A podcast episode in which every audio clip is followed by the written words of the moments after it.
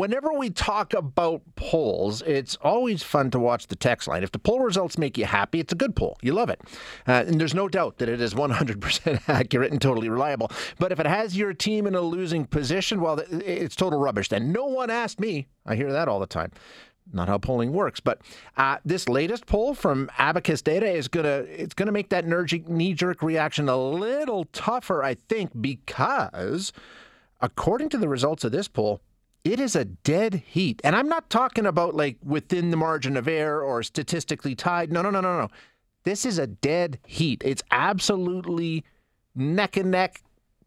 Photo finish. It really is something. The N D P and the U C P are tied one month and two days out. So we're going to chat now with David Coletto of Abacus and get him to walk us through some of these numbers. David, thanks so much for joining us. I appreciate your time as always. Good morning, Shay. Good to be here. This is wild. I mean, like thirty-six percent to thirty-six percent. Like it's bang on, right?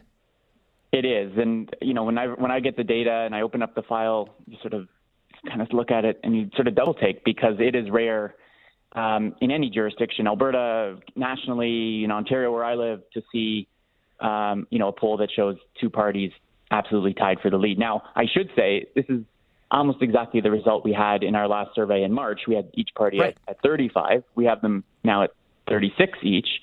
Um, so this this kind of deadlocked Alberta uh, kind of situation isn't isn't new, but it is.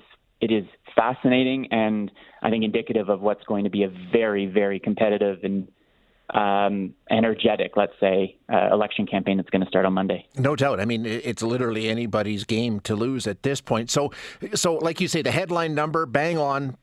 Change, bang on. They've both gone up one percent. Nothing really to differentiate between the two there. So let's go a little bit deeper here. Um, What we've heard from most of the pundits and the analysts in Alberta is Edmonton's going to go N D P, rural Alberta's going to go U C P. Does your polling indicate the same results there? It does. Uh, you know, the, the N D P in our poll is ahead by almost thirty points in Edmonton, uh, U C P ahead by almost twenty points uh, outside of the two big cities. And uh, as a result, it's likely, as we've been saying for some time now, going to come down to... yeah. how Calgarians vote. And what, what's what's the polling show there? I mean, there is a bit of a spread there, but it, I mean, it's not huge, is it? No, we've got the, the U C P slightly ahead. They're at forty percent. Uh, percent. The N D P's at thirty-four. nineteen percent are undecided in Calgary. Now, that six-point gap, it's, it's a lead for the U C P, but given the sample size of Calgary only, it's still very close in Calgary. So Um, it, it is, you know, for anyone li- listening or living outside of Calgary, you're like, okay, I'm going to get sick of hearing this. But, um, you know, every vote in Calgary in this election seems to is going to matter a lot. And, you know, some of these seat projection models are, are suggesting, you know, uh, this election could end up with one of these parties winning one more seat than the other and that being enough for them to be able to form government. So it's that close. And you also break it down in terms of uh, voter intention as to, you know, because there's a lot of people, we got thirty-six and thirty-six. That means there's a bunch of people that haven't made up their minds yet. When you when you start to break it down to, okay, yeah, I'm, I, I'm going to vote or I'm likely to vote, do things get any different? Does it anybody pick up an edge there? No. Um, you know, the N D P gets ahead numerically by one at forty-seven wow. uh, to, to forty-six, and you take out those kind of undecideds. It's, it's yeah, it's as close as it gets. And I think it's indicative of an electorate, people in Alberta who, whether whatever side you're on, if you're on the orange team or the blue team, um, I, I, I get a sense there's a lot of motivation, right? Like people, and, and we asked people, so people who said they're going to vote N D P, why are you voting N D P? Is it because you... Rachel Notley, you always vote N D P, or is it because you don't want Danielle Smith or the U C P to be in power? Almost half of those who said they were going to vote N D P said it's because they want to stop the U C P yeah. and Danielle Smith, right? Yeah, you, you poll indicates we asked, we're voting against something. We're voting against something. And when we asked UCPers, why are you, you know, um, voting for the U C P? Not as many, but but the number one response was still, I don't want Rachel Notley or the N D P to be in power.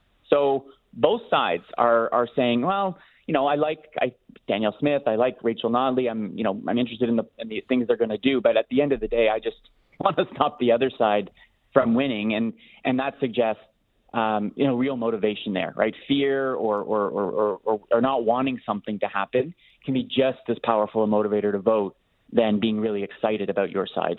Um, your team. Sure. It, it's incredibly motivating. It's it's an effective strategy, and I think both of these parties are using it to the full extent. That's sort of one of the major ploys that they're uh, using right now.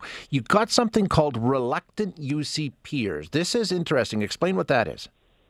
So this is a group we've identified throughout our polling over the last number of months of a, of a group of, of, of Albertans who say they voted for the U C P in, in the last provincial election in twenty nineteen, but then today say, I'm either undecided or I'm voting for another party. And most of them are undecided. And they represent about one in five, about sixteen, seventeen percent of the electorate. So it's a significant number of people. And when you look at, at who they are and what they think, you know, they, they're evenly split between men and women. Um, they're, they're distributed fairly evenly across the province, although more live outside of Edmonton or Calgary. But the thing that's interesting is um, they don't really like Danielle Smith. Um, I think these are kind of conservative, big C conservative voters who haven't been comfortable with what they've seen from Um, from Danielle Smith, or had previously been turned off by decisions that the Jason Kenney government were making. And so a lot of them right now are kind of sitting on the sidelines, not comfortable with really either option that they have.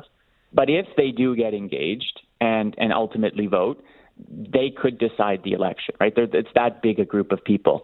And, and the reason I think it's such an important group is that under normal circumstances in Alberta, um, a conservative party that's united should win. Um, you know, Alberta's still a big C conservative province, but Danielle Smith and some of the things she's said and done, both now and in the past, have turned some people off. Mm-hmm. And so that's why this election is, is as competitive as it is. And I should also add, uh, Rachel Notley is not your typical N D P leader in Alberta. There is a, a fair bit of affection for her.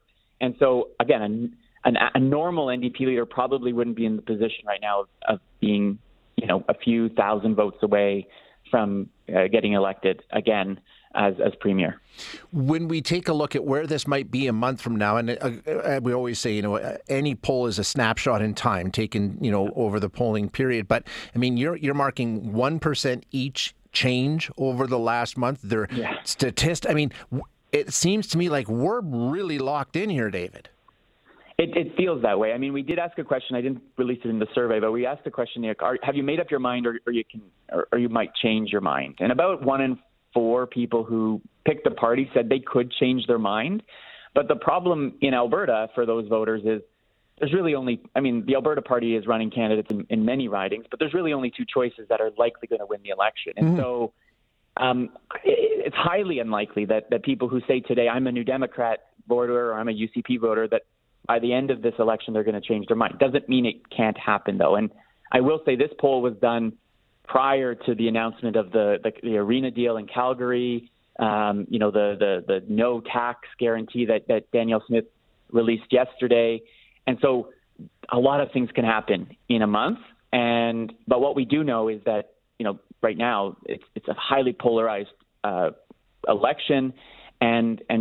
People who like the New Democrats really don't like the U C P, yeah. and people who like the U C P really don't like the New Democrats, and that's hard to change. In yeah, you've got the two parties in a giant no man's land in the middle that I don't know how many people are interested in crossing. It is fascinating, David. Thank you so much for joining us and giving us the details. I appreciate it. You're welcome. Take care.